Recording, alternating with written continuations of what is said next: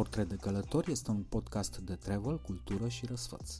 Vorbim cu vedete, specialiști și inițiați.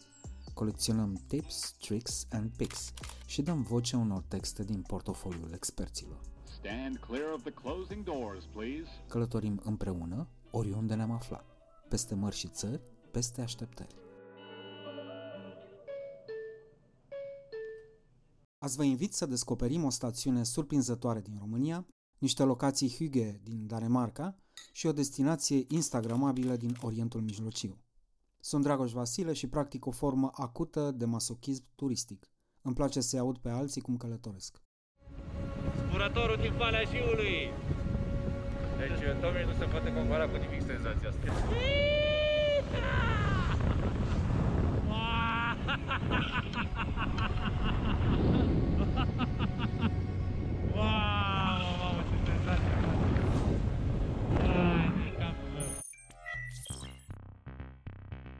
La Straja, în județul Hunedoara, poți să te dai cu schiurile, cu placa, cu mountain bike-ul, dacă e vară, sau cu Tommy Cocone, dacă ai mega noroc.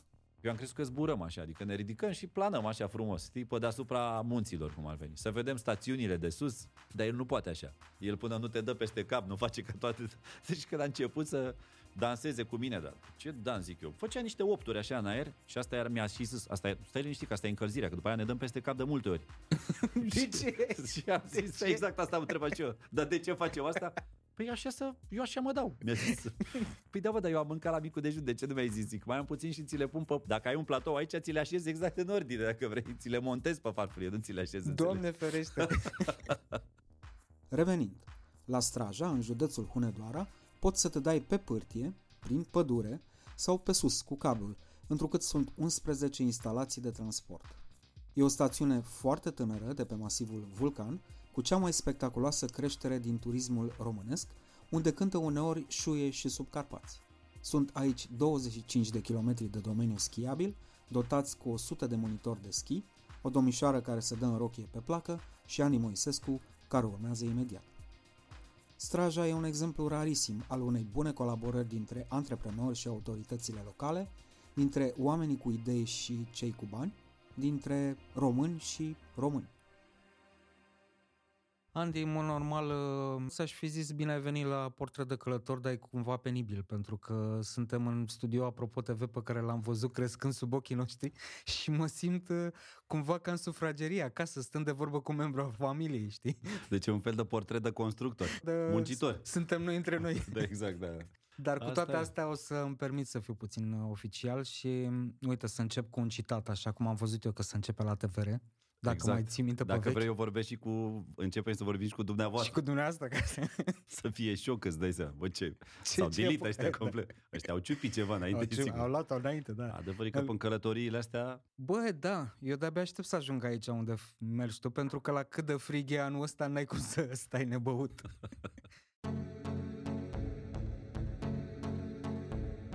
Anul trecut, în februarie, primarul Dun Lupeni uh, declara următoarele citez. Am avut un mare noroc că dacă în municipiul Lupeni nu aveam acel lac de acumulare de 75.000 de metri cubi și să reușim să avem realizate tunuri de zăpadă, noi anul acesta nu schiam pe nicio pârtie. Asta s-a întâmplat anul trecut. Iar anul ăsta a fost fix la polul opus. Te așteptai vreodată să schiezi în mai în România? Mi-aș fi dorit din totdeauna să se întâmple asta, dar nu, nu, nu puteam să merg chiar până acolo cu visul. Aș fi fost un pic exagerat. De la țuică. Bă, Mă rog, ia-ți dă curaj, într-adevăr. și pe Valea Jiului să face țuică bună. Adică eu cunosc niște momârlani care au pomilor, pruni, că să merge Da. da. pe tradiție, adică nu riscă nimeni. Deși să știi că am băut și țuică de pere foarte bună în zonă și de gutui. Fac destul de multe lucruri ei, bune, ca să zic așa, foarte bune, țuica e unul dintre ele. Pârtia Uh, pe locul 2. Pârt, nu, pârtia, acum să știi, pârtia anul ăsta a fost pe locul întâi, pentru că, într-adevăr, uh, pârtile au fost cum ar trebui să fie autostrăzile în uh, visul nostru, știi, ăla pe care nu știu când o să ni-l împlinim vreodată. Deci chiar au sfârâit uh, pârtile anul ăsta la Straja, nu neapărat uh, datorită faptului că a și fost foarte multă zăpadă, ei erau acoperiți. Ce spune primarul Răzmeriță în declarația e corect. Anul trecut n-a fost zăpadă și au avut mare noroc că există într-adevăr. Ce Ei lac e L-au ăla? făcut. E un lac de acumulare făcut în uh, aproape de vârful Straja, ca să zic așa, aproape de punctul de plecare al telescaunului de pe vârful Straja și într-adevăr e un lac de acumulare cu o cantitate foarte mare de apă. Astfel încât el poate acoperi tunurile, dar își pot trage de acolo suficientă apă încât să acopere complet cu zăpadă toate pârtiile din Straja. Dar uite că anul ăsta nu au avut nevoie de el, Anul ăsta Dumnezeu a fost uh, și a întors fața către români, ca să spun așa. către schiori. Către schiori, mai exact, exact, pentru că de fapt a nins peste tot. Deci Da. toată lumea s-a bucurat de zăpadă din plin.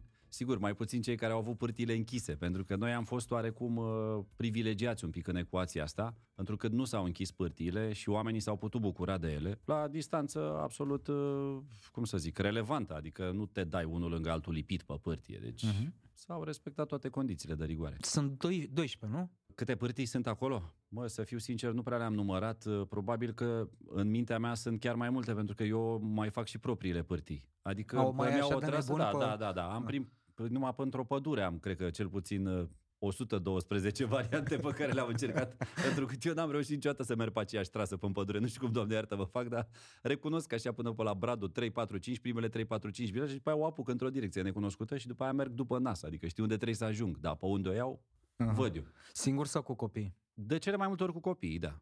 Da, sunt la, sunt la același nivel, ca să nu zic că sunt eu puțin în urmă deja. Păi chiar voiam să te întreb că, apropo de pârtiile astea, cam pe ce nivele de dificultate sunt? Straja are un mare avantaj din punctul ăsta de vedere. Pârtiile sunt în marea lor majoritate ușoare și medii. Există o singură pârtie dificilă, cu grad de dificultate mare, așa numita pârtie de culoare neagră, da? Așa e un nomenclator oficial, dar și aia e neagră doar pe o anumită porțiune la început, după care se transformă într-o pârtie roșie, ceea ce înseamnă dificultate medie. Dar în cea mai mare parte pârtile de la Straja sunt albastre, adică sunt pârtii ușoare. Asta face din stațiune un loc absolut ideal pentru că e cel mai bun loc în care poți învăța să schiezi sau să te dai cu snowboard-ul. Pentru că nu ți-e frică. Și pârtile alea mai au încă un mare avantaj, dincolo de faptul că sunt ușoare, deci gradul de înclinație e mic, mai sunt și foarte late. Ceea ce e foarte important iară, pentru că dacă pârtia e îngustă, apare panica asta, că te gândești, doamne, dau peste, ai sentimentul ăsta că sunt prea mulți Da, în Doamne același loc. ferește, Da. da. Aici ai lat. Și când vrei să te oprești cu schiul, cel mai simplu este să te pui de latul așa. Și pur și simplu nu mai există pantă în momentul ăla, mergi drept. Și Mhm. se oprește. La fel și cu snowboard-ul. Deci e un sentiment de siguranță când pârtia e lată. Au, au și norocul ăsta, adică Dumnezeu a dat și zăpadă, dar a dat și un relief foarte bun.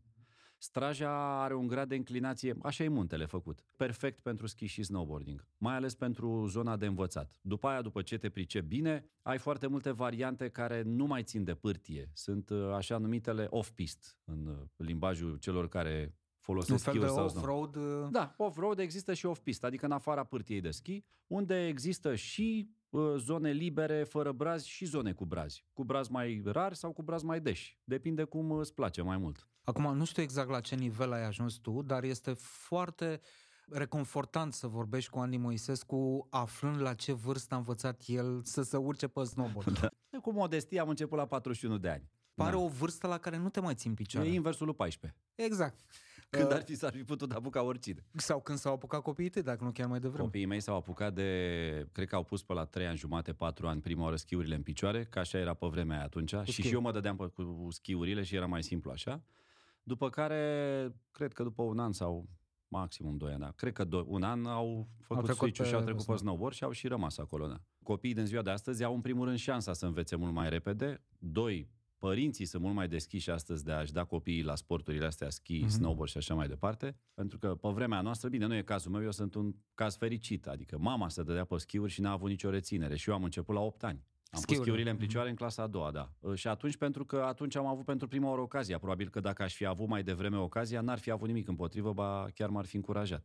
Uh, Era mai dificil că nu se găseau schiuri. Adică eu când am început prima oară, m-am pus pe schiurile cuiva de împrumut și cu niște bocanci, că nu erau clăpari pe vremea aia, care erau ai mamei. Deci mi erau și cu vreo patru numere mai mari, ca să ne înțelegem. și erau din aia, din piele. Cum Ca- se făcea odată, din piele erau. Da. Bocancii din piele, bocanci cu care se putea merge pe schi, mă rog, niște legături foarte rudimentare, de-a dreptul, adică așa cum erau odată, cu un arc în față, o drăcie de asta, se prindea cu o sârmă pe la spate, pe aici era. da.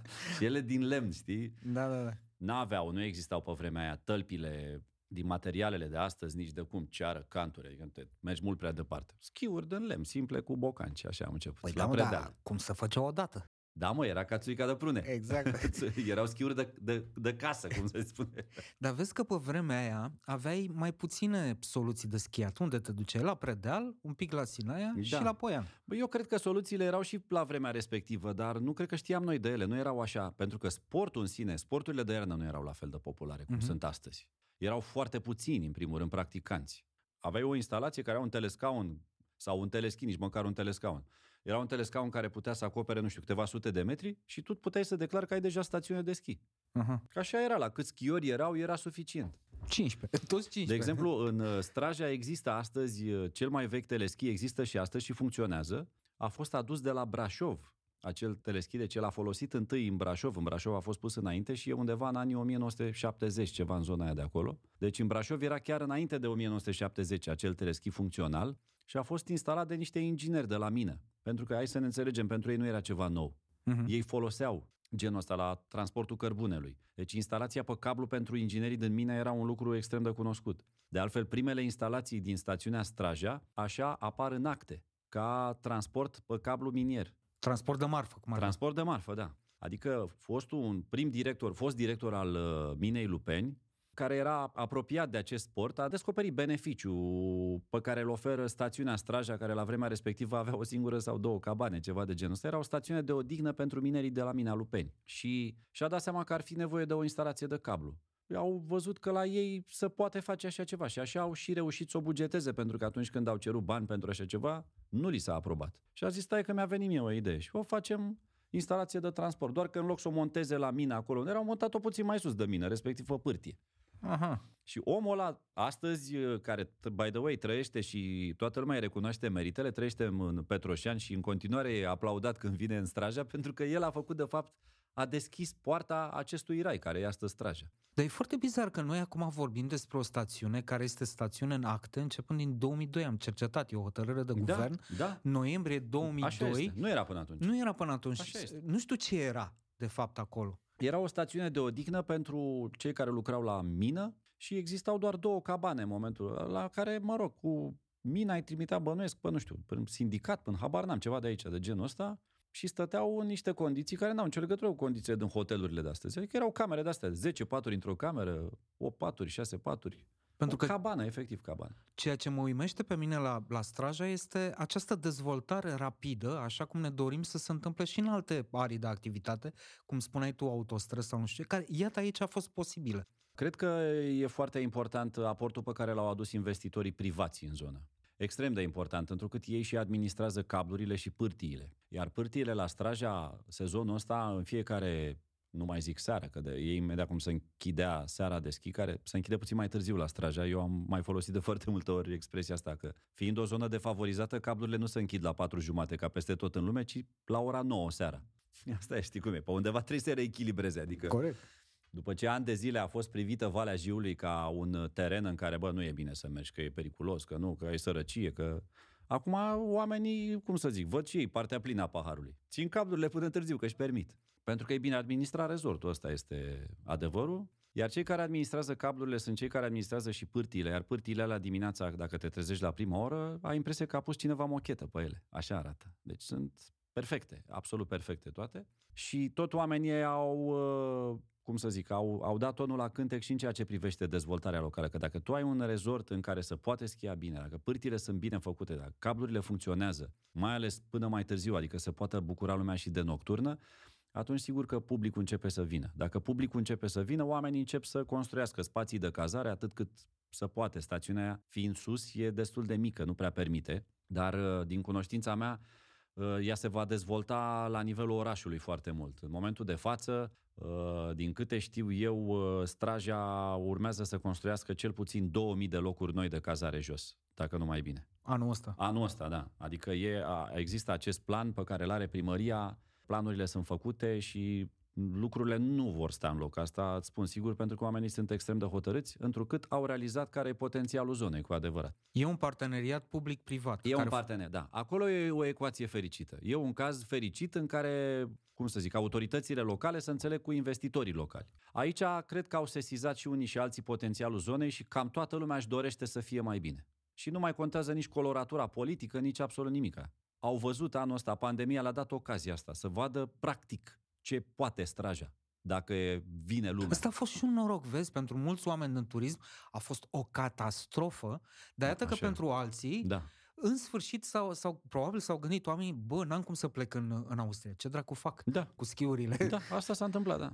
și mă duc, uite aici. Da, a fost pentru investitorii din Straja, pentru cei care au orice în Straja, restaurant sau pensiune sau cabană sau hotel sau orice au acolo, a fost cel mai bun an din istoria stațiunii, de când fac ei turism. Întrebarea este, te întorci în Austria la anul sau te duci la Straja? În ceea ce mă privește, fără discuție, mă întorc la Straja. Când se va deschide Austria, o să mă duc probabil o dată și în Austria, pentru că noi trebuie să dăm și cezarului ce al cezarului. E destul de greu să concurezi în momentul de față uh, rezorturile de schi din Austria sau din Elveția sau din Italia sau din Franța, pentru că au și munții aia alpi, frumusețea lor. Noi acum nu trebuie să cădem în uh, extrema cealaltă în care să spunem, doamne, doar Carpații noștri sunt minunați. Păi Doar da, mă, dar avem Marengo și tunelurile alea, Retezatul. știi Da, tu? avem multe, da, da, da. Acum nu, eu nu pic în cap în uh, extrema cealaltă, dar uh, în același timp m-am atașat foarte tare de Straja și am descoperit că sunt lucruri pe care, de fapt, uh, nu le valorizam așa cum se cuvenea, știi? Pentru că, hai să ne înțelegem, până la urmă când te duci să te dai, te duci să te dai, da? Dar cât te dai? Nu contează foarte mult cu cine te dai, cum să uită oamenii ăia la tine, cum uh, te înțelegi cu ei, cum te simți. Cu... Până la urmă e ca și atunci când ieșim la restaurant. Nu prea ieșim să crăpăm în noi. Dacă ne e foame, Da. mergem și mâncăm vorba grecilor. Bă, te duci, mănânci un gyros înainte. Ieșim să socializăm, să ne simțim bine unii cu alții.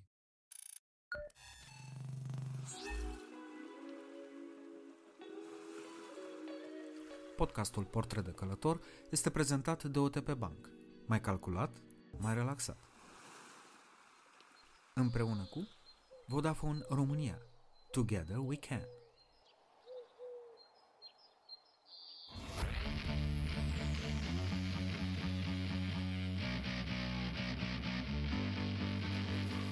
Uite, motivul principal pe care l-aș avea eu să merg la Straja, eu nu schiez. Ar fi să ies... Nu o să te plictisești, Dragoș. Ce fac seara? Fai de capul meu. Păi o să fie acolo răsfățat.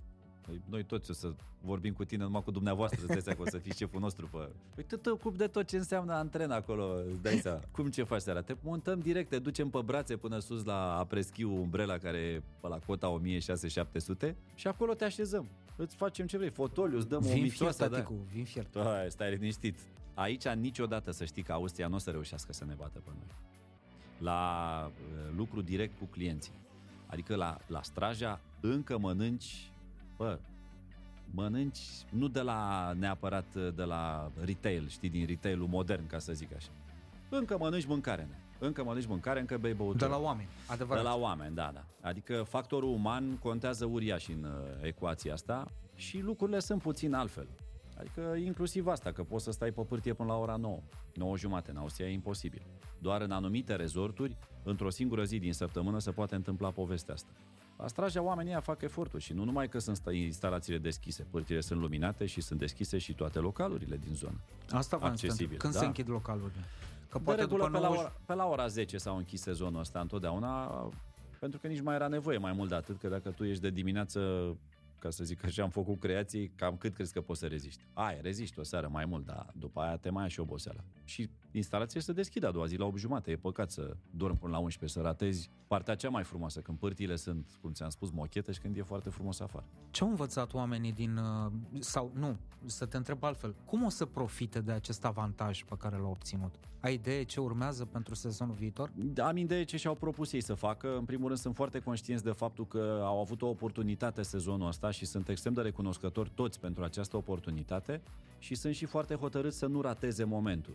Deci toată lumea încearcă să ridice puțin uh, standardul în ceea ce privește serviciile. Fie că vorbim de cazare, fie că vorbim de accesul în stațiune, Autoritățile încearcă, de exemplu, să pună la punct parcarea de la intrarea în stațiune. Straja are un mare avantaj, după părerea mea, faptul că nu permite circulația turiștilor cu mașinile în interiorul stațiunii. Este ca în anumite stațiuni foarte bine cotate din Austria, unde sunt cap de șosea, cum ar veni. Adică Adică îți lași mașina și după aia o iei pe jos? o lași într-o parcare la intrare, după care îți este asigurat transportul ori de către pensiunea la care te cazezi, ori există transport la care poți să apelezi. Avantajul este că tu poți să-ți permiți să mergi pe stațiune fără stres cu copiii, că nu prea au mașini ce să dea peste ei. Doi, E permis accesul salvărilor în cazul în care e nevoie de ele, pentru că totuși vorbim de un rezort de schi, iar accidentul în sportul de iarnă e o chestiune cu care te întâlnești peste tot în lume. Nu e că sunt ai noștri mai neastâmpărați sau așa mai. Se mai întâmplă. Ai nevoie să poată să ajungă salvarea rapid, oriunde. Dacă nu se circulă în stațiune, ea să mișcă rapid.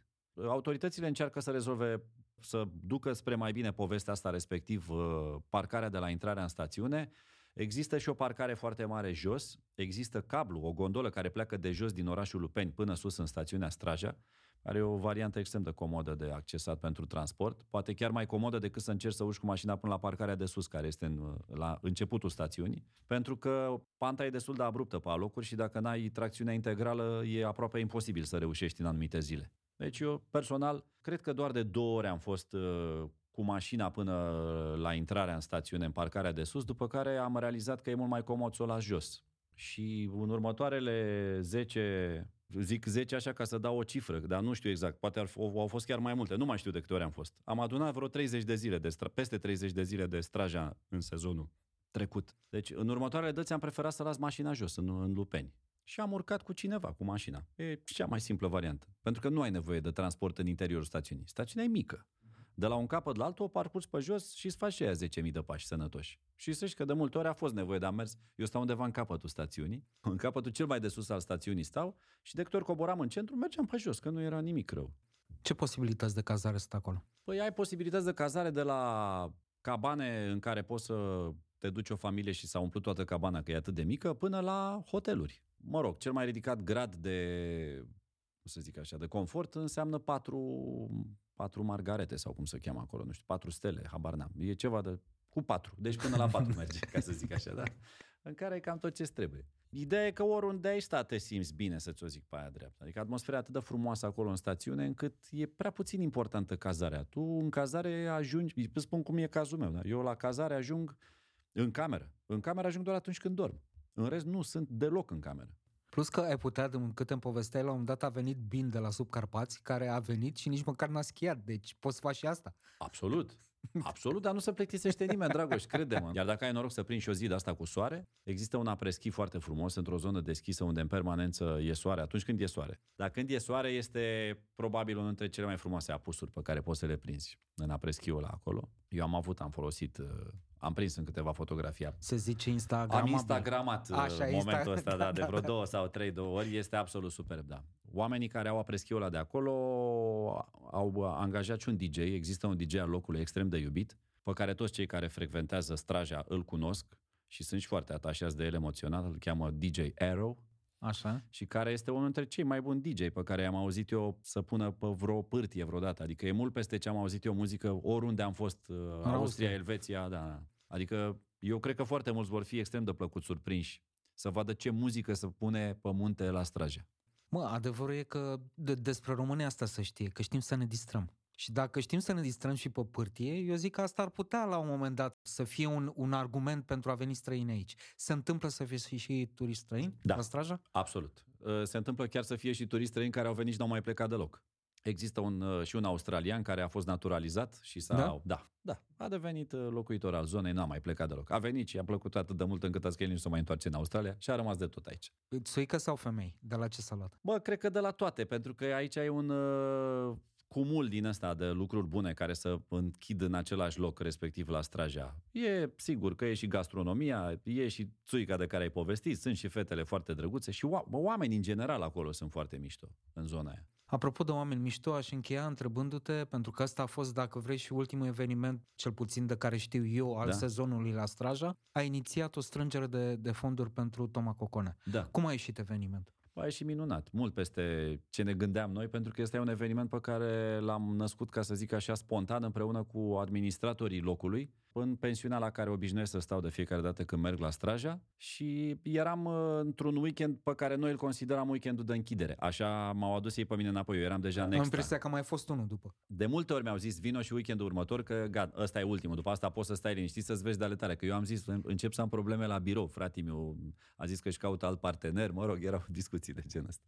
Și mi-au zis, nu, nu, ăsta e weekendul de, de închidere. M-am întors careva să zic că nu weekendul pe care îl credeam eu de închidere și am zis și lui Tomi, Coconea. Tomi zic că e weekendul de închidere. Uite, am vorbit, luăm de la niște momărlan de jos un miel, facem frumos.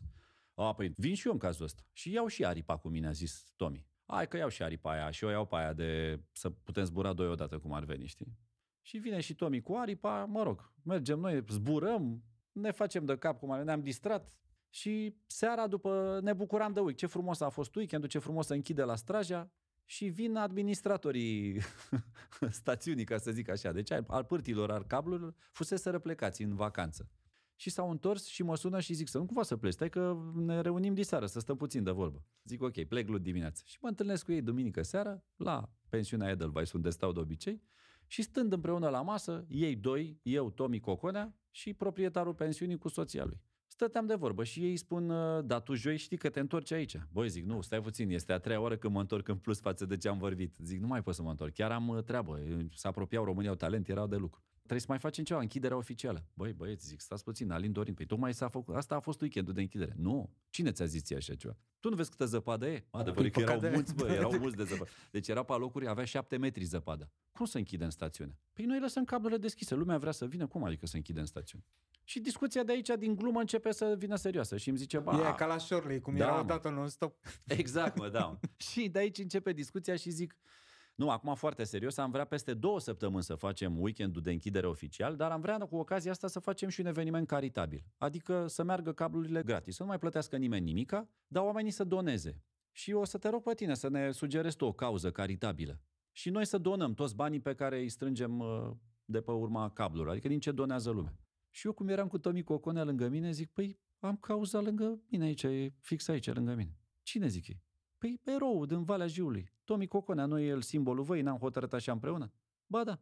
Păi omul ăsta trebuie să plece la Exalps în competiție. Sunt sigur că are niște nevoi. Nu vreți să-l ajutăm chiar pe el să fie el cauza noastră caritabilă? Alin Dorin, păi cum să nu? De ce ai nevoie Tomi? Tomi care e haiduc, el nu o să spune niciodată care are nevoie de ce. Păi nu trebuie nimic ca mie. Bă, ce vorbești? Și îl luăm la bani mărunți și de fapt săracul era, bineînțeles că n-avea nici bani, n-avea nici rulotă de care avea nevoie două luni, deci trebuie să că erau cheltuieli. Păi când, se duc, concurs, com- când se duc ceilalți da. concurenți? Păi ceilalți concurenți sunt deja acolo. Păi și tu de ce nu te duci de acum? Păi n-am bani cu ce să-mi plătesc. și tot așa. Și până la urmă, după o bere, de fapt descoperim că omul nu că avea nevoie. Era aproape că n-avea cu ce. Stai mă puțin, zic. Hai mă să facem un eveniment special pentru Tomi Coconea. Cine vrea să susțină întreaga Valea Jiului, să susțină erou. El fiind din Parâng, adică e dintr-o stațiune peste alte două stațiuni de strajă. Zic, cu atât mai frumos, să dați și un ton la cântec aici, să vadă că oamenii sunt uniți, că Valea Jiului e una singură și că atunci când își identifică un erou, toată Valea îl susține. Uite, zic că ăsta e momentul potrivit. Și așa, de aici a plecat toată povestea. După care ne-a sunat, uh, ca să zic așa, între ghilimele, îl mai experimentat între noi, mai matur, ca să nu zic el bătrân, și a zis, bă băieți, eu vă spun, asta cu urnele, să puneți voi urne la cabluri să doneze lumea, nu funcționează. Hai că facem altfel donăm noi toate încasările, deci lumea să și toate încasările alea vedem cât să strâng și noi donăm către Tomi Cocone. Și uite așa, am ajuns să facem un eveniment în care s-au donat toate încasările de pe cablu, de pe toate cablurile, s-au donat încasările din cazări de la cele mai multe dintre pensiunile de acolo, unele foarte mici, dar toată lumea a simțit nevoia să facă ceva. Și sigur, ă, compania care administrează Uh, uh, stațiunea, peste toată povestea asta, a mai donat niște bani, s-a ocupat, ea a luat și ăsta, rulota lui Toma Coconea pe două luni de zile, ceea ce înseamnă alte... Au mai rotunjit tot un plus, ca să spun așa. Ca să fie Bine, s-a ajuns până... la ce și-a propus omul sau a, ceva? S-a depășit ce și-a propus toată lumea. Adică pentru Tomi a fost, uh, cum să zic, un dar neașteptat și extrem de binevenit în, în toată ecuația asta, drept pentru care el a plecat mult mai devreme. El acum e în Austria și se antrenează și el. E cod la cod cu ceilalți uh, competitori la aceeași competiție, a plecat din timp și se poate antrena chiar pe traseu real. Uh-huh, uh-huh. Să vadă și el care sunt rutele cele mai bune, cum bate vântul pe acolo, pentru că e și de zburat și de urcat. E probabil una dintre cele mai dure competiții din lume și omul e deja acolo de, e deja acolo de, cred că a plecat undeva 15 mai. Startul competiției oficiale pe 20 iunie de la Salzburg și trebuie să se termine cursa în maximum 12 zile. Atâta e limita să ajungi la final. Traseul anul ăsta este cel mai dur, e mai dur ca niciodată din tot ce a existat în istoria Exalps și din ce mi-a spus Tomi din experiența lui, el fiind cel mai experimentat dintre toți, întrucât e singurul atlet din lume care a fost la absolut toate concursurile, de la primul până la ediția 10. Și el mi-a zis din experiența lui că anul ăsta el crede că vor termina 5, maximum 6. Mă. că restul nu vor reuși, atât e de dificil traseu. Da, noi toți sperăm, până la urmă, hai să ne înțelegem, e prea puțin important. E frumos că el se duce, e al 10-lea, avem un român acolo care reprezintă, nici nu contează pe ce loc este dacă mă întreb pe mine. Sigur, el își dorește locul întâi, așa cum și-a dorit întotdeauna și este și genul care n-are limită când vine vorba de sacrificii pentru așa ceva. Adică cred că e în stare să stea să facă și frig și foame și să nu... Orice omenește posibil să fie Nu, de-aia ai primul. zis că Tommy poate să fie un simbol Da. al locului. Uh, El nu are E, chiar și, este. n-are chiar și este. casa acolo? Ba da, el chiar trăiește chiar acolo în stațiunea Parâng, într-un gol montan la 1700 de metri altitudine, e casa lui. Acolo trăiește, da, el, soția lui și copilul lui. Are o fetiță mică, care probabil mai mult ca sigur va fi primul copil care va fi dus la școală cu parapanta. Pentru că e cea mai simplă și cea mai rapidă variantă pentru el să-și ducă copilul la școală jos în Petroșani. O pune pe parapantă cu el, înțelegi? Și De la el are și teren de lansare, că el și-a făcut casa deștept exact de unde se lansează. Și zboară Asta și până învață copilul să se dea singur. Singur, exact, da, bineînțeles. Și o duce direct cu parapanta, o lasă fix în fața școlii, adică va ajunge cel mai repede. La întoarcere trebuie să pună mâna pe mașină sau să o ia cu telescaunul sus. Că ei stau sus în munte, tu înțelegi? Că asta e, da, nu există altă variantă la ei. E foarte haioasă toată întâmplarea asta de acolo. Da. Și tu te-ai dat cu Tommy pe, pe sus? Pe sus, da, da, da. Da, bine, eu ne știam că Tomi, el nu se dă normal cum s-ar da orice om, știi? Adică, cum nici eu nu pot să mă dau normal pe pârtie doar așa să fac viraje stânga-dreapta, nici Tomi nu poate să zboare și el normal. Că eu am crezut că zburăm așa, adică ne ridicăm și planăm așa frumos, știi, pe deasupra munților, cum ar veni. Să vedem stațiunile de sus, dar el nu poate așa. El până nu te dă peste cap, nu face ca toate... Deci când a început să danseze cu mine, dar ce dans zic eu? Făcea niște opturi așa în aer și asta iar mi-a și zis, asta e, stai liniștit că asta e încălzirea, că după aia ne dăm peste cap de multe ori. De ce? și am zis, ce? exact asta am întrebat și eu. Dar de ce facem asta? Păi așa să, eu așa mă dau. Mi-a zis. Păi da, bă, dar eu am mâncat la micul dejun, de ce nu mi-ai zis? Zic, mai am puțin și ți le pun pe... Dacă ai un platou aici, ți le așezi exact în ordine, dacă vrei. Ți le montezi pe farfurie, nu ți le așezi. înțelegi? Doamne ferește! Asta e, tată. Hai că începem, le iau așa mai ușor. A, deci asta a fost ușor. Așa, așa, lui Vade. Se strâng astea. Dar nu zic ce a fost la gura lui maică mea când a văzut la televizor. Firea m-a sunat și mi-a zis, dacă eram acolo, eu te băteam cu mâna mea. M-a pus să-i promit când am fost a doua oră la eveniment. Deci nu m-a lăsat până nu i-am promis că eu nu zbor cu Tova din nou, pentru că eu ar fi trebuit să zbor și la eveniment. Hai de capul meu.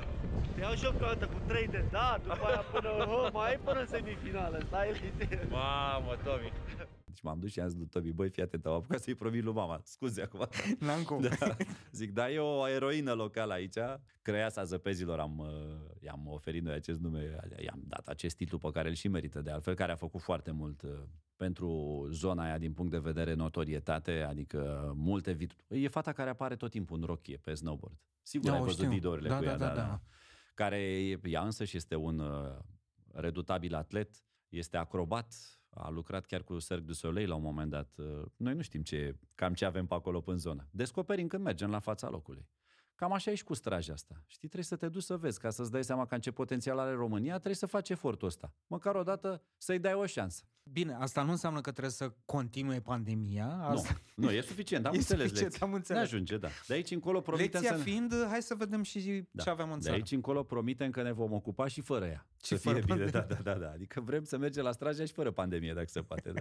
și în general, la, în toate stațiunile din România, că sunt multe care pot fi, din punctul ăsta de vedere, cu mari pași înainte. De exemplu, la Straja, una din țintele pe care și le-au propus oamenii de acolo și sigur această țintă va fi adusă, este să se unească uh, domeniile schiabile între ele. Și prima unire, eu spun că se va petrece în Valea Jiului, pentru prima oară când se vor uni două rezorturi, și eu am curajul să pun pariu că lucrul ăsta se va întâmpla pentru stațiunea Straja, care dă tonul la cântec în vale. Și prima stațiune înfrățită cu Straja va fi Pasul Vulcan, care vor fi legate și indiferent dacă tu stai cazat în Vulcan jos sau în Pasul Vulcan la orice pensiune, sau în Lupeni sau în Straja, vei putea să folosești tot rezortul, și ce deține Pasul Vulcan și ce deține Straja. Asta ca să mărească spațiul de cazări și de... Se mărește și spațiul de cazări și se mărește zona schiabilă foarte mult. Deci tu stai într-o stațiune și te dai în două stațiuni. Exact asta se întâmplă și în Austria. Și speranța, dorința este ca toată Valea Jiului să reprezinte un singur rezort schiabil pe care să-l poți ataca, să zic așa, de care să te poți bucura cu o singură cartelă în toată Valea Jiului. După părerea mea, ăsta este destinul adevărat al Văii Jiului.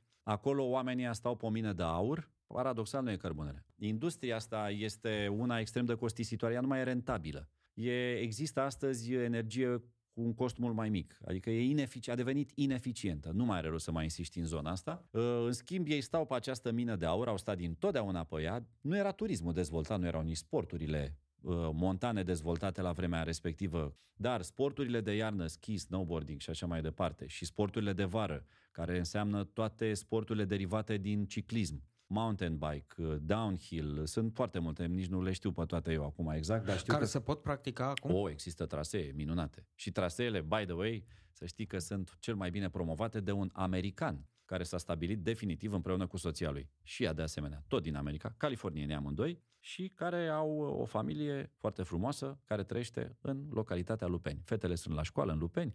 Deci, A, deci, Dana Bates îl cheamă pe, pe american și el se ocupă de traseele de bicicletă. El este cel care promovează aceste trasee și are și un site care se cheamă noiorizonturi.ro, noi-orizonturi.ro și unde nu face decât să promoveze locurile de pe Valea Jiului. El îndrăgostindu-se atât de tare de locurile alea încât a lăsat America pentru România. Păi să lași California pentru lupeni, mi Da, se tati. pare... Tu înțelegi că unii Mare sunt mai curaj. isteți ca noi? Că noi nu știm ce să vedem de fapt? Că el a venit și a văzut mina de aur. Asta e singura diferență dintre el și noi. Și ăsta este, după părerea mea, deci nu e vorba că nu există altă alternativă pentru Valea Jiului, ăsta este destinul Văii Jiului, să folosească mina de aur pe care stă. Și eu cred că oamenii au început să înțeleagă lucrul ăsta. Să știi că și în Austria, populația inițial s-a ocupat de creșterea animalelor. Cei mai mulți erau fermieri. Aveau vite pe care le creșteau la înălțime și dădeau la un lapte excepțional. Carne și ce mai să pricepeau ei pe acolo să facă. Și au trecut de la această agricultură direct în turism. La noi singura diferență e că s-a trecut prin minerit. Și să știi că și acolo când au început să facă turism, prima oară locuitorii zonei au fost ușor și nu s-au simțit bine, pentru că bă, unde sunt pășunile alea pe care le știam eu, după aia au văzut că lucrurile pot funcționa și că de fapt e mai bine pentru ei să treacă de la agricultură la turism. Pentru cei mai mulți dintre ei asta a însemnat un mare pas în viață. La fel s-a întâmplat și Valea Jiului. Locuitorii vechi ai Vălii Jiului se cheamă momârlani și sunt și ei crescători de animale. Erau acum foarte mulți ani și care au fost ușor deranjați când au apărut minele, pentru că minele, statul venea și spunea aici e o mină, gata, nu mai e pășune și am închis-o. Astăzi pârtile nu fac așa, adică există o suprafață de pășune la care tu nu poți să atentezi, că există un echilibru al zonei, sunt niște reguli pe care nu poți să le încalci. Tu poți să faci pârtii doar fără să afectezi, să debalancezi, ca să zic, zona de pășune. Deci nu-i, pe ei nu-i afectează cu nimica. În schimb, le dă șansa să-și transforme casele în care stau, poate în viitoare pensiuni sau poate niște locuri în care oamenii pot veni să mănânce ce nu mai mănâncă nicăieri în lumea asta. Niște cârnați adevărați, afumați, cum să afumă ei adevărat, niște brânză de plângi, niște brânză cu ceapă și ceapa aia să plângi să fie până și aia adevărat. Ei, Sunt foarte multe lucruri pe care nu le mai găsești în altă parte în lume, pe care oamenii le fac acolo în mod normal, Înțeleg că în Fără să- California nu le găsești. fără, ba, acolo nu există fără discuție. Adică pentru Dena Bates ăla, dacă le întrebi, te mai întoarce în care nu mai pleacă. De ce ai văzut să plece cu un câine din fața măcelăriei? Nu mai pleci de acolo, spun eu. Încă o dată vin și spun că oamenii fac, după părerea mea, marea diferență. Natura este ideală. Au și, dacă, dacă, dacă vrei munte înclinat, parâng, nenicule. Deci dacă tu ești zi și zici, bă, părțile astea sunt cam ușoare pentru mine. Mergi în 30 de minute faci până la următoarea stațiune la Parâng. Acolo vezi pantă, ai pârtii negre să te saturi. La fel, sălbăticie, partea cea mai frumoasă zona asta, dacă reușești să ai cu ce să urci după aia. Și sunt, în ziua de astăzi există schi de tură și echivalentul în snowboarding se cheamă split snowboarding, adică placa aia se desparte în două și pui niște piei de, așa numite piei de focă erau pe vremuri. Acum ai o supra, mă rog, o textură care imită pielea de focă și care permite doar să alunece într-o singură direcție și în partea cealaltă e frână totală și poți să urci cu ele după aia. Și urci, cobori și te duci pe unde vrei tu, nu mai stai după pârtie sau după telescaun sau după teleschi sau după gondolă. Poți te dai pe unde vrei tu. Deci am uh, așteptări foarte mari pentru că mi se pare că potențialul e uriaș și eu întotdeauna am spus că Valea Jiului are acest destin și că ea va deveni turistică indiferent dacă va fi ajutată sau împiedicată. Poate doar să devină mai târziu decât ar fi putut să devină dacă nu era împiedicată, dar ea tot o să devină turistică și tot o să fie o mare perlă din portofoliul ăsta, din bijuteriile turistice ale României. Mulțumesc frumos, Andy, și sper să ne vedem la vară, că asta cu MTB-ul știu mai bine decât cu... Eu să știi că nu mai am mult până la următoarea excursie la Straja. Dacă vrei, cu cea mai mare plăcere.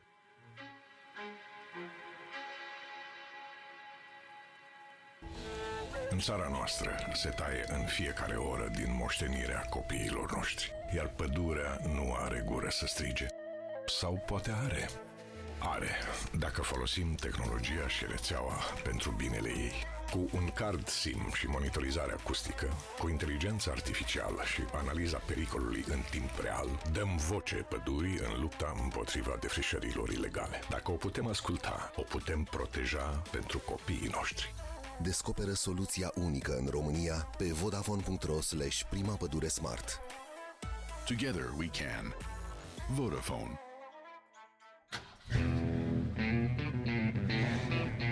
Podcastul Portret de Călător este susținut de MOL România, care știe că un carburant și o cafea de calitate prind tare bine la drum.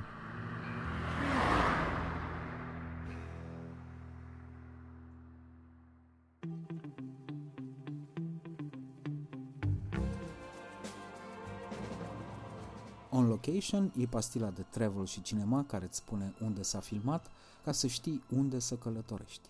De la un cinefil pentru entuziaști. In fact, would you like to join us? Sure. Pentru că viața nu bate filmul, dar, ca să-l parafrazez pe regele Hagi, merită călătorită. Well, congratulations. That's fantastic. Cheers. Permiteți-mi să încep cu finalul, de data asta. Cu scena finală din Another Round, mai exact, din care nu voi da niciun spoiler în afară de locație. Nordre Tolbod, în Copenhaga, un fel de waterfront area, cum spun americanii.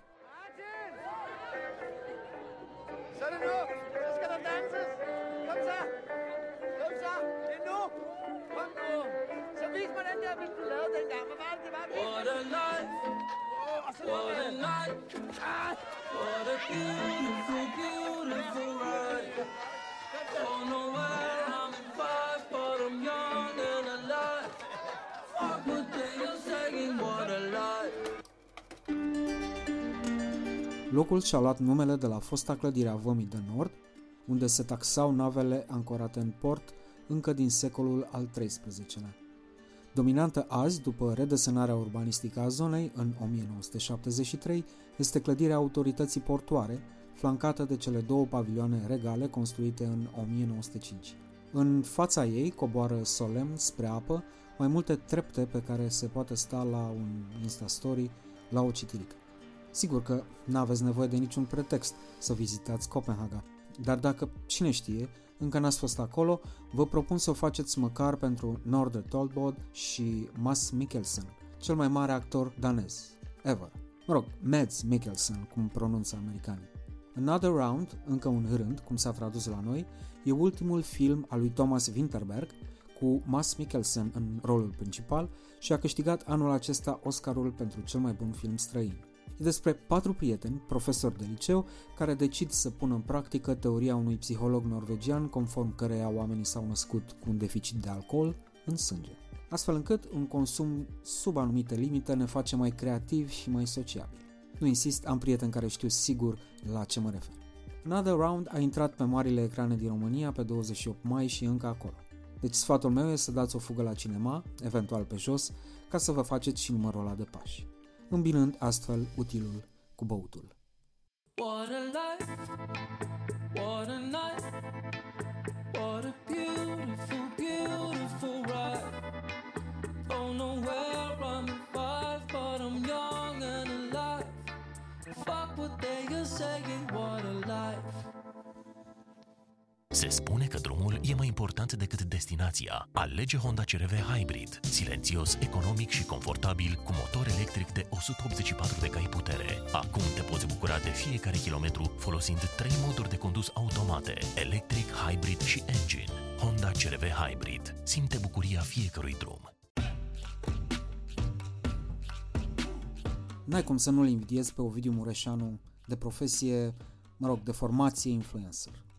În momentul în care am ajuns în camp, unde totul era curat, aranjat, uh, foarte frumos, cu uh, luminile puse de asemenea natură încât să te simți cumva ca pe altă planetă și este super liniște și vezi și cerul ăla noaptea care e plin de stele. De asta nici nu prea am dormit în noaptea respectivă pentru că număram stelele căzătoare. Îi vezi fotografiile din călătorii și începi să-l invidiezi, instantaneu. Pentru că n-are burtă și face travel mult mai mult decât tine. Iată un exemplu relativ recent. Uh, Ovidiu, bine ai venit la Portret de Călător. Bine te-am găsit. Dacă eram la radio pe vremuri, uh, aș fi zis că bine ai venit pe calea undelor. Așa însă mă gândesc că ascultătorii noștri trebuie să știe că vorbim online pe ultima sută de metri, că tu pleci într-o călătorie, dacă am înțeles bine. Da, o să plec uh, din nou în Egipt după aproape 15 ani, cred că revizitez Egiptul și abia aștept să văd uh, ce s-a schimbat. Mă rog, piramidele sunt sigur că sunt tot la locul lor, uh, Sfinxul tot acolo, dar din alte puncte de vedere m-aș bucura tare mult să văd că au evoluat ca și calitatea vieții. Păi cred că s-a schimbat că încă suntem în primăvară, s-a schimbat primăvara de la Egipt, primăvara arabă adică. Da, sunt, uh, sunt tare curios să văd, uh, să văd asta. Prima dată când am fost acolo, ți-am zis în urmă cu aproape 15 ani, uh, m-a bucurat foarte mult să descoper o țară care are o istorie atât de bogată, dar pe de altă parte am rămas șocat în momentul în care la ieșirea din Cairo ne-am îndreptat spre piramide și treci prin acele cartiere care nu sunt finalizate și care au străzile pline, pline, pline, acoperite de gunoaie, casele nu sunt terminate și ele sunt îngropate în gunoaie și este un contrast năucitor între piramidele alea care au atâtea mii de ani și pe care au reușit să le construiască și să ne minunăm toți la ele și la câteva și sute de metri ăștia din să, uh, suburbii. la câteva sute de metri să vezi uh, acest dezastru la marginea orașului Cairo. Revenind totuși la mobilul discuției noastre, care, mă rog, nu e chiar Egiptul, eu am intrat la tine pe site, am, am văzut o poză și în legătură cu poza asta o să mă prefac uimit, ca și cum m-ar surprinde teribil Wow. chestia asta. Wow! și o să te întreb, cum au video s-au băgat grafitiuri în Aman? Wow, dar Amanul este recunoscut acum, adică are acele scări, mă rog, străduțe, scări în pantă. Amanul trebuie să le spunem ascultătorilor noștri acum, Exact. chiar dacă nu ne aflăm la radio, că Amanul Pe calea este o undelor. capitală care are, exact, pe calea undelor, care are câteva mii de ani. A fost uh, abandonat la un moment dat după ce au trecut romanii pe acolo, acum uh, a renăscut și uh, are niște străduțe super pitorești care sunt în pantă și care, mă rog, are zi, au zidurile acoperite cu grafitiuri și sunt niște locuri preferate de Instagrameri din toată lumea. Adică e păcat să ratezi uh, străduțele respective dacă vrei niște fotografii spectaculoase din uh, Aman. Cum ți s-a părut uh, climatul politic care permite pângărirea zidurilor uh, istorice ale orașului? Da, eu călătorind destul de mult în Orientul Mijlociu, sunt fascinat de toată această zonă, probabil faptul că... Și de Biblioteca prejudecățile pe pentru care le avem noi față de... Doamne, dar avem atât de multe prejudecăți. Eu, ți-am spus și la un moment dat că am călătorit și în Siria înainte de război și se întâmplaseră atentatele de la New York și toată lumea avea o părere absolut îngrozitoare despre sirieni, despre faptul că toți sunt niște teroriști și am ajuns într-o țară care era mai avansată decât România la acel moment, unde, mă rog, exista Hotel Four Seasons, aveau magazine Galliano, branduri de lux uh, în Damasc, plus că Damasc în sine este un oraș care are 6.000 de ani, deci are o istorie foarte bogată și unde am regăsit foarte mult din atmosfera din uh, cele 1001 de nopți pe care le citam în copilărie și care oraș m-a primit cu brațele deschise, era perioada Ramadanului, iar uh, acolo nu m-am simțit vreo secundă în pericol, ba din contră. Noi trebuie să știm că această religie musulmană are și ea fundamentaliștii ei, dar pe majoritatea celor care fac parte din această religie sau care sunt credincioși acestei religii sunt oameni foarte primitori, în plus această religie îndeamnă să fie niște bune gazde față de toți cei care le calcă pragul. Iar eu în uh, Siria am fost chiar în perioada Ramadanului, deci cu atât mai mult acest senti- sentiment uh, față de cei care îi vizitau era mult amplificat și a fost superb. De aceea, mă rog, și în Iordania, unde lucrurile sunt, uh, mă rog, un pic mai uh, bune din punctul de vedere al climatului politic, uh, ei sunt uh, o monarhie care conduce țara destul de deschis, sau cel puțin așa pare din punctul de vedere al unui turist care și-a petrecut câteva zile în Iordania. Dar uh, femeile nu sunt obligate să poarte ținuta clasică, mă rog, musulmană, nu le vezi cu burca, este doar uh, opțiunea fiecarea dintre ele să aleagă ce felul în care se îmbracă. Ca atare m-am simțit foarte bine, adică m-am simțit ca într-un oraș uh, cu influențe europene și care este într-o creștere, dezvoltare foarte, foarte puternică, deși Iordania nu beneficiază de uh, resursele petrolifere pe care le au țările din jur. Oricum se face la noi în viața, chiar în viața publică și politică, o mare confuzie între musulmani și arabi. Pentru că sunt foarte mulți arabi de religie creștină. Totul vine dintr-o necunoaștere. Faptul că pe mine m-a atras această zonă și am și avut, uh, mă rog, am avut norocul să călătoresc în țările astea. Revin acum la Damasc, unde pe acea stradă vedeam sinagogă, moscheie, și biserică creștină și unde toată lumea părea să trăiască într-o bună înțelegere, ca să folosesc niște termeni. Doamne ajută! Exact. Mă rog, acum lucrurile au evoluat într-o direcție destul de gravă în zona respectivă, dar uh, asta spun, noi avem A fost încetarea focului azi noapte la două. Am văzut, m-am bucurat foarte tare pentru că eram un pic îngrijorat. Totuși Egiptul se da. mărginește, mă rog, este vecină cu fâșia Gaza, dar acum că toate lucrurile par să intre pe făgașul bun, mă simt și eu mai relaxat plecând duminică în vacanță. Amanul e, e unul din, din acele locuri uh, cele mai vechi de pe, de pe planetă, mă refer la locuri uh, locuite, la așezări, dar uh, sublineai și tu că orașul e o, în sine e o invenție nouă cam de la începutul secolului trecut. Se simte, se sizezi pe undeva gap-ul ăsta de câteva mii de ani în arhitectură, în uh, urbanism? Ce m-a, având acum comparația cu Damascus sau cu orașele din Iran pe care le-am vizitat și care au fost locuite oarecum continuu, uh-huh. având tot așa o istorie de câteva mii de ani, în Aman este foarte evident faptul că ai vestigiile din perioada romană, vizitezi amfiteatru care este superb, ai uh, câteva temple pe care le poți vedea, câteva ruine de temple pe care le poți vedea acolo, după care dispare, adică nu ai străduțe istorice, cum îți spuneam că am văzut în Damasc, eram ca în 1001 de nopți, era și perioada Ramadanului, aveau luminițe cum avem noi de Crăciun, ei pun de Ramadan și mă plimbam pe străduțele alea și ziceam, Doamne ce frumos e și ce bine miroase, că miroseau toate mirodenile cum găteau ei seara pentru mâncarea de Ramadan. Și asta nu am regăsit în, asta n-am regăsit în Aman, care pare făcut așa, cu forța undeva spre sfârșitul secolului trecut, dintr-o dată cu clădiri moderne care sunt foarte asemănătoare cu blocurile pe care le cunoaștem din perioada comunistă a noastră, numai că sunt foarte înghesuite acolo, adică sunt chiar unele peste altele. Ai anticipat și întrebarea, ce a supraviețuit din perioada romană? Uite, ți-am spus, mm. acel anfiteatru care este absolut spectaculos și pe care vă îndemn să-l vizitați, măcar pentru niște fotografii wow. Iar uh, pe o colină se află câteva, se află câteva temple, tot așa din perioada romană, care propriu-zis este ultima perioadă înainte ca orașul să fie abandonat uh, complet. Am înțeles corect din uh, însemnările tale, anfiteatru este folosit astăzi pentru concerte, pentru manifestări culturale, ca să le zic așa?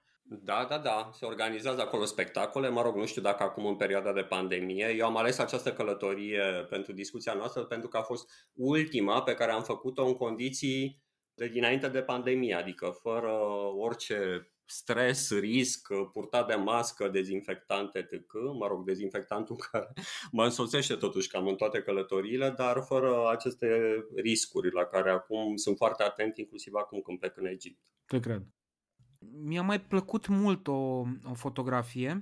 O să încerc să o descriu. Vezi, e greu când lucrez doar cu un podcast audio. Data viitoare să-l facem video, să arătăm la cameră. Te rog mult, da, da, da. Mi-a mai plăcut o fotografie. E seară, vedem o stradă aglomerată, pare cumva un bazar. Sunt niște ghirlande electrice de-a lungul și de-a curmezișul străzii care o luminează difuz, dar, dar foarte fotografic, așa instagramabil și acolo sus, lângă becurile alea electrice, sunt agăsate niște plase mari cu fructe. Despre ce e vorba? Este chiar în centrul Amanului. Am avut un noroc extraordinar în momentul în care eu am rezervat un hotel, am folosit platforma Booking pentru asta, deși pentru un întreg restul călătoriei mele în Iordania am folosit o agenție locală de acolo. Pentru hotelul din, uh, pentru hotelul din Aman am decis să merg pe mâna mea și să caut eu un hotel. Călătoresc de mult timp și prefer această variantă și am ales un hotel Nu știam, mi se spus, mă rog, ți se explica acolo pe booking că este în centrul orașului, dar necunoscând orașul și uitându-mă pe hartă, nu puteam să-mi dau seama foarte bine unde este plasat. Ei bine, era chiar în buricul buricului Amanului, un hotel foarte frumos și am ieșit evident seara după ce ne-am cazat să ne plimbăm pe străduțele din uh, centrul Amanului. Băutura preferată, evident ei fiind majoritar musulmani, consumul de alcool este prohibit. Da. Da, exact. Și atunci uh, au aceste freșuri de rodi din 20 în 20 de metri pe străduțele acestea din centru vechi, găsești aceste mici tarabe unde ți se prepară suc de rodii proaspăte și uh, fructele pe care le vezi în acele pungi, în general, sunt uh, rodii. Mă rog, au și alte fructe pentru că poți să alegi și alte combinații de fructe pe care să ți le pregătească în acel uh, fresh. Și asta am surprins în uh, plimbarea din seara respectivă după ce ne cazasem la hotel. Măi, limonada aia cu mentă pe care am băut-o noi la Ierusalim mi se pare cea mai bună de pe pământ.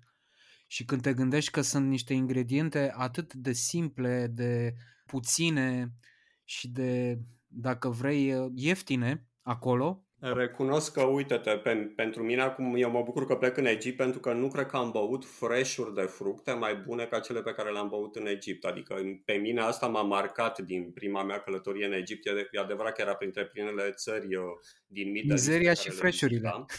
Exact. și mă bucur că revin acolo. Aș vrea să ne întoarcem puțin la ceva ce ai spus în treacăt și pe mine mă interesează foarte mult. Citez un subtitlu din ce ai scris tu descoperă cele mai instagramabile scări din oraș. Sper să nu ne audă nevastă mea care a avut o expoziție foto cu scări, dar aș vrea să intrăm puțin în amănunte. ce cu scările astea?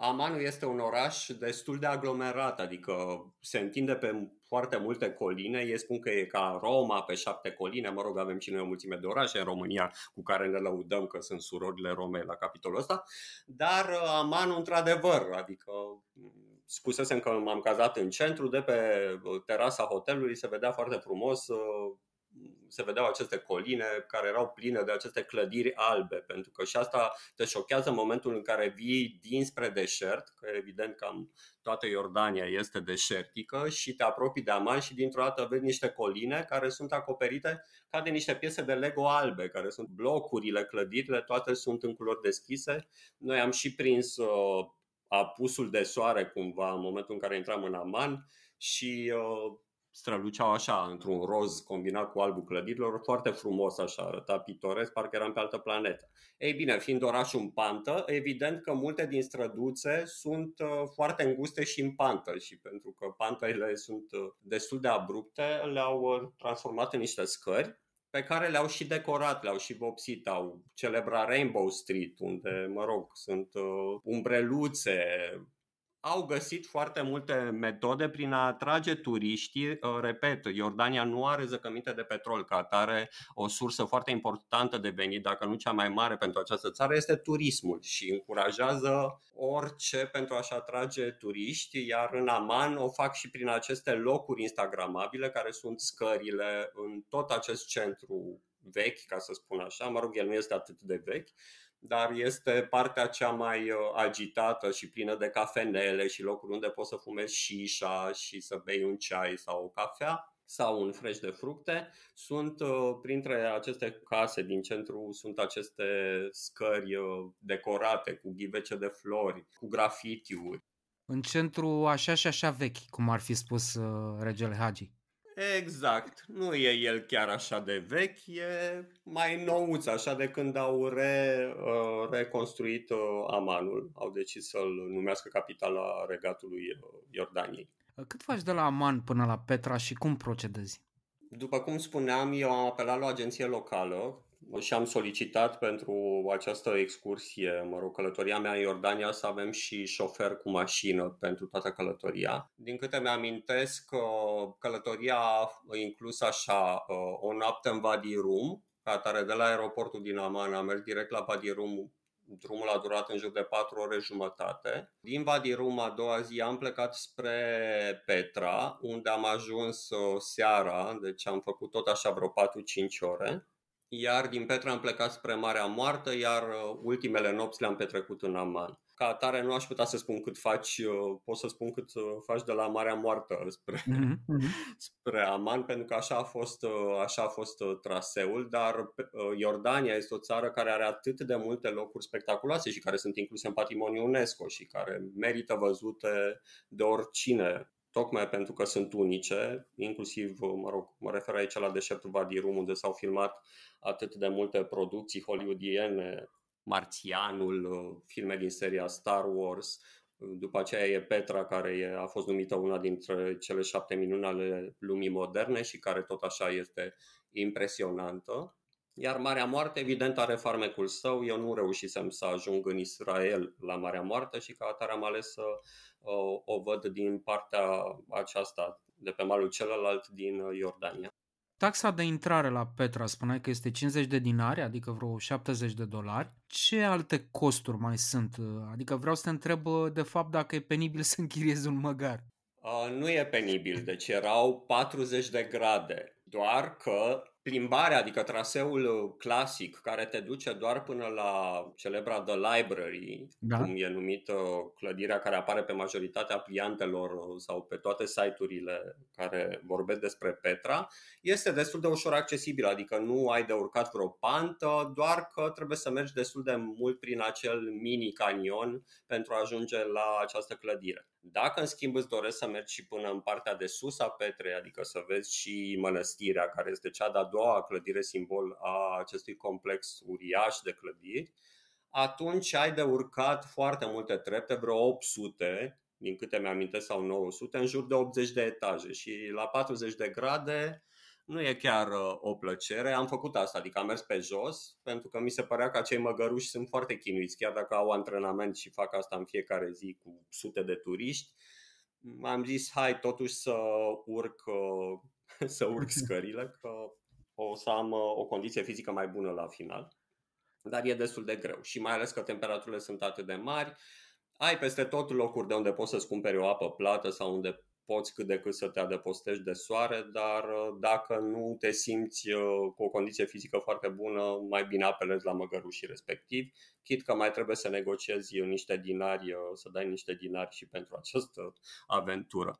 În plus, mie mi s-a părut destul de periculos pentru că, propriu zis, sunt niște scări care nu sunt foarte late, unde pe care urcă și cetățenii, turiștii care merg uh-huh ca niște plebei pe jos și pe lângă care trec și acești măgăruși, iar în dreapta este un fel de prăpastie, adică mă tot gândeam... Uh, dacă l apucă pe vreunul vreo isterie și... Da, dacă l apucă pe un măgar, că noi nu avem, uh, mă rog, în uh, tradiția noastră populară, nu există vreo... Adică măgarul nu are o, un renume de animal foarte docil și care se comportă foarte drăguț cu cei care îl încalecă, așa că am zis, mai bine pe picioarele mele, o să urc cele 800 de trepte până la bibliotecă.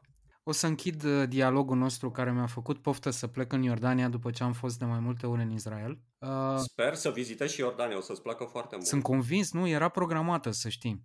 Și o să închid cu probabil cea mai spectaculoasă poză, în opinia mea, din uh, traiectul ăsta al tău din Iordania, cea cu cazarea din corturile acelea din deșert, și citez din articolul tău, acum îl am în față, majoritatea campurilor răspândite în Wadrum au și corturi normale, care au un stil mai tradițional, beduin, dar și igluuri, care seamănă cu cele din filmele SF, în care oamenii colonizează alte planete. Evident, am ales un astfel de cort pentru că mi-am dorit o experiență cât mai deosebită în deșert și pot să zic că a fost wow, am încheiat citatul, arată splendid. Unde sunt aceste corturi? A fost uh, tot drumul de la aeroport, evident, uh, aterizasem în Aman, a durat uh, destul de mult, uh, au durat destul de mult formalitățile cu viza de care s-au ocupat tot ce din partea agenției și am luat mașina, șoferul ne-a explicat, a fost foarte drăguț, ne-a explicat că o să dureze cam 4 ore jumate. Noi în seara respectivă urma să avem un tur la apusul soarelui, un safari pe cămile în deșert și speram să ajungem la acel tur, doar că fenomenele atmosferice nu au fost de partea noastră și în momentul în care am ajuns în deșert era o furtună de nisip. Destul de ciudățică încât... Te referi la Mad Max-ul ăsta nou, nu?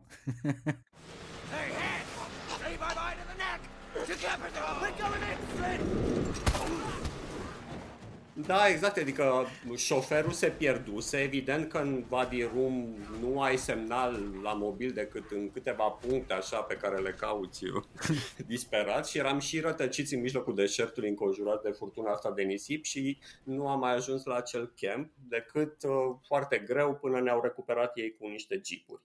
Acum, pe măsură ce ne apropiam de zona unde știam noi că este campul nostru, pe marginea drumului sau, mă rog, răspândit prin deșert, vezi alte campuri care majoritatea au această secțiune de igluuri, uh, cum le numesc ei, Martian tents, sau corturi uh, puțin tradi- uh, mai tradiționale, inspirate de cele ale beduinilor. Și le vezi împrăștiate prin deșert, deșertul fiind uriaș, vezi la câțiva kilometri departare câte un camp și cam așa arată lucrurile, adică este o zonă complet pustie. Ce m-a deprimat pe mine, în schimb, în Vadi Rum a fost faptul că erau foarte multe deșeuri bătute de vânt, evident, de plastic, de pungi de plastic, peturi, hârtie, etc care, mă rog, nu ne dau o notă foarte bună la civilizație, dar uh, în momentul în care am ajuns în camp, unde totul era curat, aranjat, uh, foarte frumos, cu uh, luminile puse de asemenea natură încât să te simți cumva ca pe altă planetă și este super liniște și vezi și cerul ăla noaptea care e plin de stele mă rog, dacă nu ați văzut până acum cerul în mijlocul unui deșert în timpul nopții, mă îndemn să o faceți, că e ceva super special. De asta nici nu prea am dormit în noaptea respectivă, pentru că număram stelele căzătoare. Arată absolut spectaculos, te simți cumva, cel puțin asta e sentimentul pe care l-am eu uitându-mă la niște fotografii, că ești pe o tabără de colonizare a planetei Marte. Every cubic meter of soil requires 40 liters of water to be farmable. So I gotta make a lot more water. Good thing is I know the recipe. You take hydrogen, you add oxygen, you burn. So yeah, I blew myself up. Da, ei s-au și inspirat de no. fapt din filmul Marțianul uh, în momentul în care au denumit aceste corturi de Martian Tanks și uh, înăuntru ai toate facilitățile, adică ai apă caldă, ai dormitor, internet, dar ești în mijlocul deșertului. Dimineața am plecat să, mă rog, am plecat într-un jeep safari cu un ghid de acolo și a fost absolut spectaculos și la plecare și când te întorci și vezi uh, corturile astea în formă de iglu în mijlocul deșertului arată wow. Uh, măi, eu țineam neapărat să te felicit pentru modul în care faci uh, în astfel de țări fotografii, pentru că nu nu văd niciun fel de gunoi, niciun fel de poză. Fac uh, eforturi destul de mari, dar uh, în general deșertul nu este plin de aceste deșeuri. În schimb, uh, în zona autostrăzii și pe șoseaua asfaltată e destul de trist, așa că vă rog frumos, atunci când călătoriți, nu mai aruncați deșeuri uh, nicăieri luați-vă cu voi o pungă sau ceva în care să le colectați, e foarte bine pentru natură și pentru cei care vizează locurile respective după voi. Eu zic să salvăm planeta că așa nu se mai poate. Da, și balenele și, ar fi ideal să le salvăm. Și balenele sunt absolut, absolut de acord. Eu îți mulțumesc foarte mult pentru că, iată, ne-ai povestit uh, cât de frumos este în uh, Iordania și e un argument în plus să mergem acolo, cel puțin pentru mine. Și îți urez succes. Mă bucur că te-am convins. Adică încă am mai adus încă niște argumente în plus ca să te conving să mergi în Iordania. Și îți urez uh, vreme frumoasă în, uh, în Egipt. Îți mulțumesc tare mult, Dragoș. Toate bune, ne reauzim și ne re- revedem.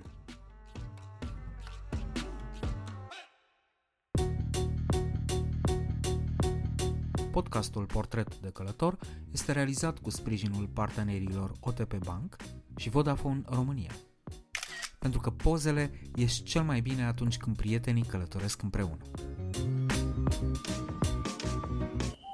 Travel, cultură, răsfăț.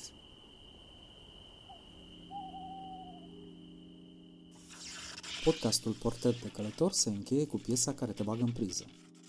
Salut, sunt Tony Babun și ascultați piesa Moist de pe albumul meu de debut, self-titled Tony Babun. De salvat în playlistul de vacanță. Me and the boys, keep your voice down. Silence is the supreme noise. Secures the moist on a trumpet mouthpiece. Sticking notes on the walls of the office. Reading my career is just a bluff, and I'm working for nothing. My boss just clown and I want him down. Workmates are zombies, no spine in this town. Oh, everything's balloon and I wonder how I got there in the first place. Cause every time I gotta be the mediocre guy that always end up in a second place. Oh, stuck in a maze with the minotaur. Try to untangle my shoelace, but I'm afraid I'ma have a baby, half bull, half shit. Great. If I won't survive this apocalypse now, I'll remember the moist on the flower and the smile on the faces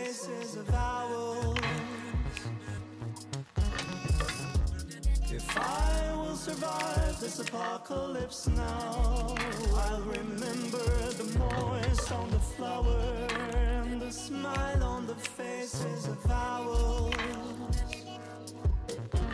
Please, can I have this dance, please? Can I get some air? I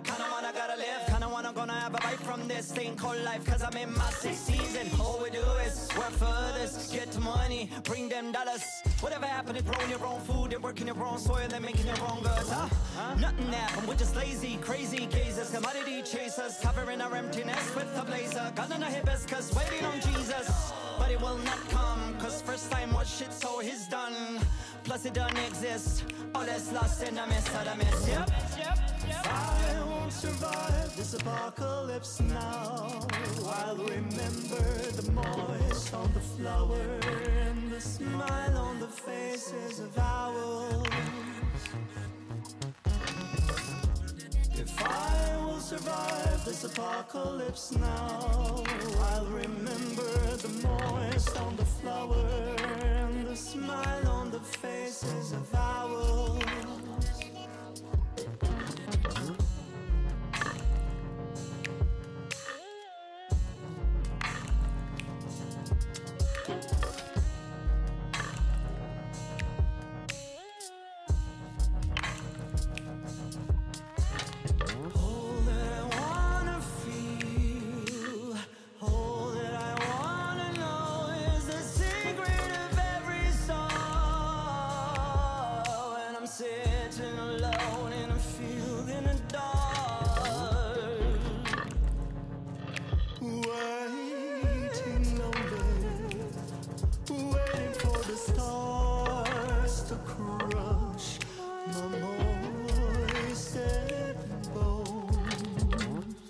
Ați ascultat Portret de călător. Travel, cultură, răsfăț.